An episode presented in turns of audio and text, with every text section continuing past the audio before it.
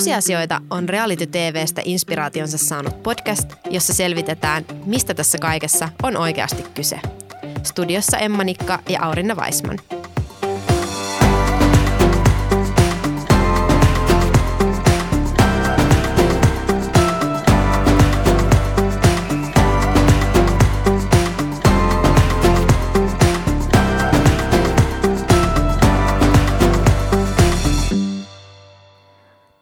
Tervetuloa neljännen tosiasioita jakson pariin. Kyseessä on markkinointiviestintätoimiston Vapan podcast-sarja, jossa käsitellään reality-sarjojen ja markkinoinnin yhtäläisyyksiä.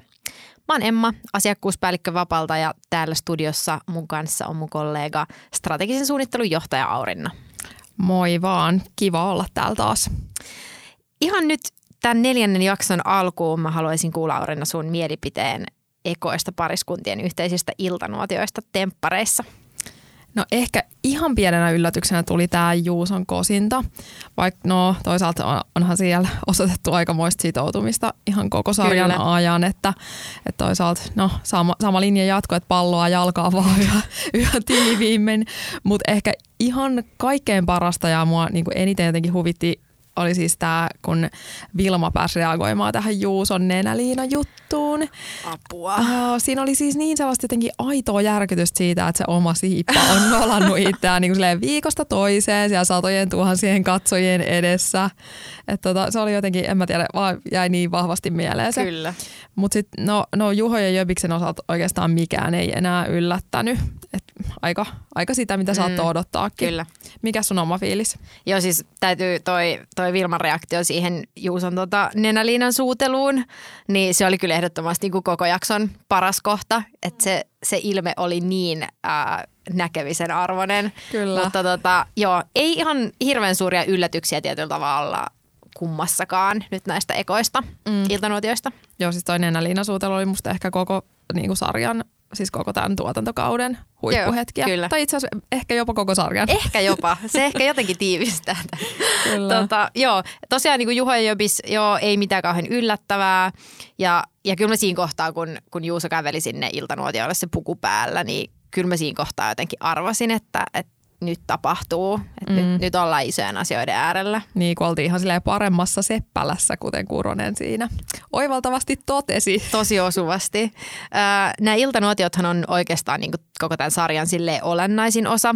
Että eihän temppareissa ole kyse siitä, että mitä siellä treffeillä tehdään ne päivät ja, ja illat bileissä joo on ne niin kuin, onhan ne sille osa sitä, mutta ei se juttu. Se juttu on se, että oikeasti istutaan siellä Kurosen grillissä ja katsotaan videolta, että mitä se kumppani on oikein toilaillut. Mm.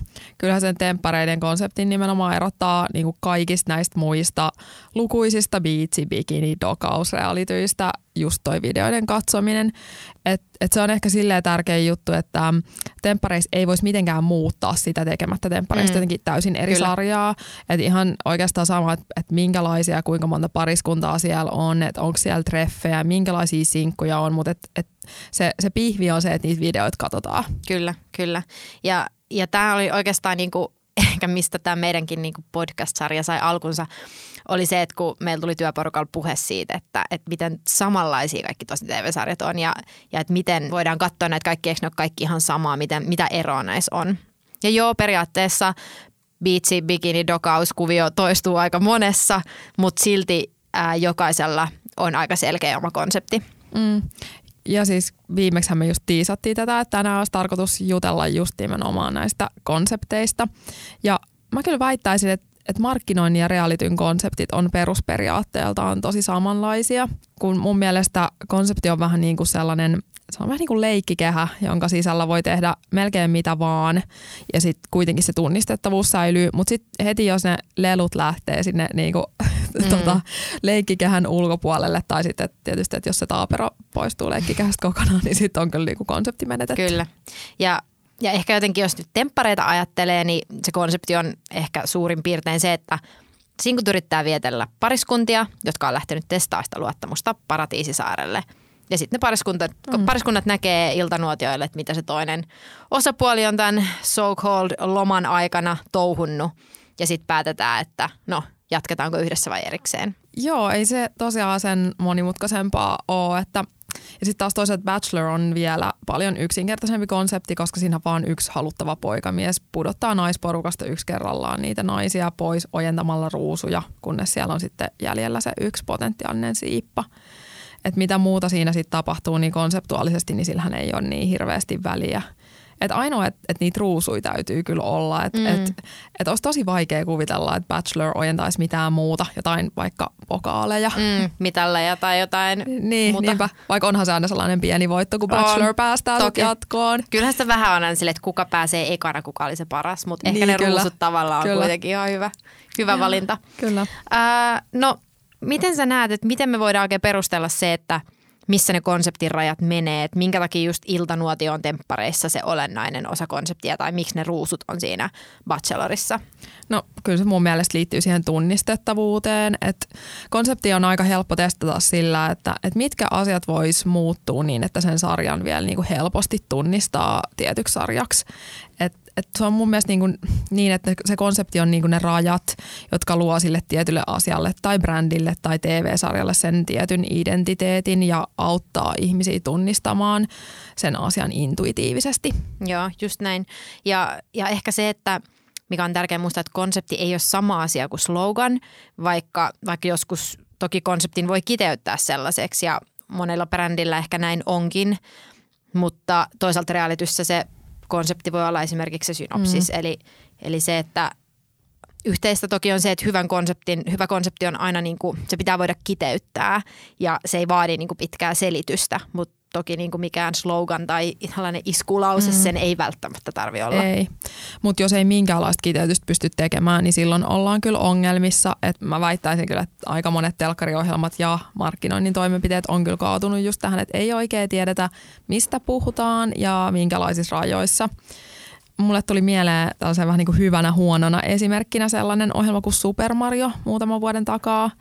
En tiedä, oot sä kattonut tai, tai kuinka moni tämän muistaa. Mulla on hämärät muistikuvat, Joo. kyllä mä muistan tämän. Joo, mä katsoin sitä suht paljon silloin, mutta mä en edelleenkään tiedä yhtään, että mikä siinä oli konsepti. Et siinä on sellainen niin kuin aika tiukka piponen, täysin tuntematon nainen, sen perhe ja pari sen työntekijää ja niitä vaan kuvataan. Mutta siinä ei ollut niin kuin mitään tavoitetta, ei mitään viestiä, eikä niin kuin, niiden jaksojen välillä ei ollut niin kuin minkäänlaisia niin kuin yhtäläisyyksiä.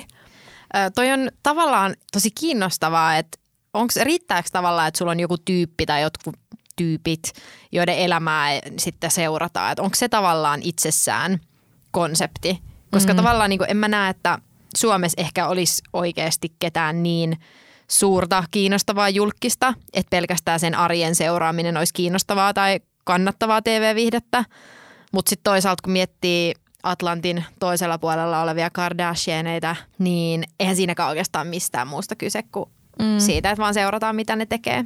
Niin, mutta ehkä tuollaiset julkisohjelmat, niin ne ei ole mun mielestä ehkä reality-konsepteja, vaan ne on vähän niin kuin sellaista sarjallista elämädokkaria. Ja sitten toisaalta ne vaatii kyllä sit sen, että se julkis on niin kuin tosi iso ja sen elämä on niin kuin aika kaukana sit niin kuin Taviksen mm, pe- perusarjesta. Että se kiinnostavuus syntyy siitä, mm. että no Super Mario ei ehkä sitten kuitenkaan ollut ihan niin iso starva, vaikka niiden perhe kuulemma onkin tällainen showbusiness-perhe, niin se esiteltiin. Niin ja sitten toisaalta ehkä voidaan miettiä sitä, että kuinka iso business toi show business nyt sitten Suomessa oikeasti on. Mm, Mutta joo, toi on hyvin kuvailtu ja, ja tota, toi Super Mario on ehkä sitten toisaalta hyvä esimerkki siitä, että kun se konsepti ei oikein ole kunnossa, että katsojalle ei välity selkeä viesti siitä, että mitä tällä ohjelmalla halutaan sanoa. Toisaalta myös se toistettavuus kärsii. Et mm. Mä en ehkä jotenkin nähnyt, että, tai mä en tiedä siis mihin Super Mario olisi voinut edetä. Et jos ei siinä ole mitään rakennetta alun alkaenkaan eikä, eikä oikein mitään viestiä ja luotetaan vaan, että no, että tämä on kiinnostava tyyppi. Mm, niinpä. Ja siitä mun mielestä kertoo myös se, että siitä melkein heti tehtiin sellainen spin-off-ohjelma, tämä Super Mario pelastaa perheet. Et siinä Apua. varmaan aika nopeasti todettiin, että tämä, tämä niinku reality on tullut nyt tiensä päähän, ei ole oikein konseptia. Sitten epätoivoisesti vähän niin jälkikäteen lähdetään keksimään toista konseptia, mutta kyllähän se siinä vaiheessa niin kuin peli on jo aika pelattu. No joo, kyllä. Mutta siis niin kuin täytyy kyllä sanoa, että siinä oli niin paljon tahatonta huumoria siinä ohjelmassa, että kyllä sitä ihan niin kuin sen vuoksi jo katto. No joo, tavallaan hyvä huono hahmo voi jo niinku itsessään koukuttaa ja naurattaa, mutta kyllä se aika lyhkäiseksi loppupeleissä mm, se no lento jää. Se. Mutta sitten jos ajatellaan, että se konsepti kuitenkin antaa ne reunaehdot, niin antaahan se kuitenkin vähän niin kuin liikkumavaraakin, niin kuinka paljon sä näet, että konseptin sisällä voidaan sitten tavallaan liikkua? Mm. No kyllä mun mielestä konseptin täytyy olla sellainen, että se sallii sen tietyn viestin puitteissa varjoinnin, että muutenhan tulee tosi nopeasti umpikujaa ja, ja siitä niin kuin kommunikoinnista tulee tosi tylsää, että pitää voida vähän freessata ja uudistaa joka sesongilla, että et kyllä sen, sitä niin kuin yllätyksellisyyttä ja kiinnostusta täytyy pitää yllä.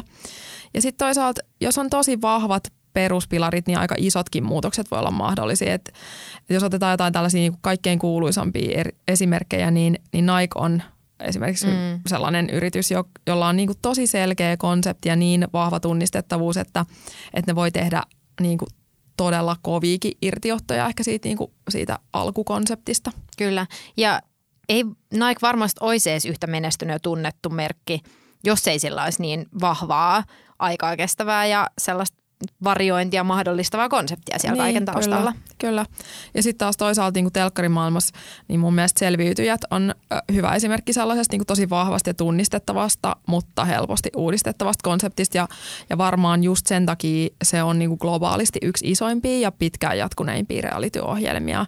Et siinä on tavallaan just se oikea balanssi sitä, sitä niin kuin riittävän, riittävän hyvää niin leikkikehää ja sitten toisaalta mm. sitä, että, että voidaan sitten vaihdella niitä leluja taaperoita aina tarpeen tarpeen mukaan. Niin just. Itse asiassa selviytyjät on tosi hyvä esimerkki. Ää, nythän ihan vastikään julkistettiin myös selviytyjät Suomen seuraavan kauden kisaajat, kisaajat ja tällä kertaa mukana on sekä julkiksia että taviksia. Wow.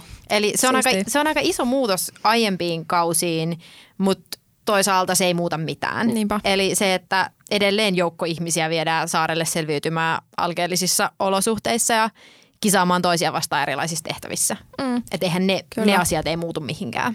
Joo, ja siis tuon ohjelman puitteissa on nähty niin paljon variaatiota niin kuin aiemminkin, varsinkin näissä jenkkiversioissa, että siellä on ollut niin kuin tosi monen tyyppistä heimojen yhdistelyä ja on ollut naisten joukkuetta ja miesten joukkuetta ja kisat on ollut tosi laidasta laitaa ja on ollut erilaisia immuniteettisysteemejä. Että oikeastaan ne ainoat asiat, jotka aina toistuu on se, että, että koko ajan on vähän nälkä ja sitten ihan hulluna muodostetaan niitä kaikkia liittoja. Niin, kyllä, kyllä. Ää, mitkä sä näet sitten, että on hyvät lähtökohdat sellaiselle menestyvälle konseptille? No mun mielestä perustasolla pitää pystyä määrittelemään, että kuka, mitä, missä ja miksi. Et aika useinhan se on niin, että noin kolme ensimmäistä pystytään aika helpostikin lunastamaan, mutta sit jos tehdään oikeasti niinku hyvää konseptia, niin sitten täytyy kyllä miettiä myös sitä, että miksi ollaan tekemässä asioita ja miksi me halutaan tavoittaa joku katsoja tai kuluttaja ja mitä se, mitä se meidän yleisö mm. siitä saa.